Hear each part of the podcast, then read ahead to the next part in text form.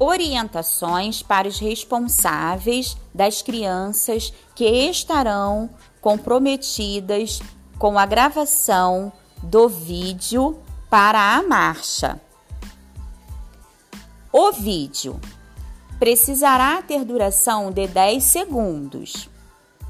Precisará ser gravado de forma horizontal. Precisaremos do vídeo até dia 15 do 8, sem atraso. As crianças precisarão estar com blusa camuflada ou verde, com calça jeans. Observações: não precisará ter nenhuma fala, apenas será gravado a marcha da criança. Aguardo o retorno de todos.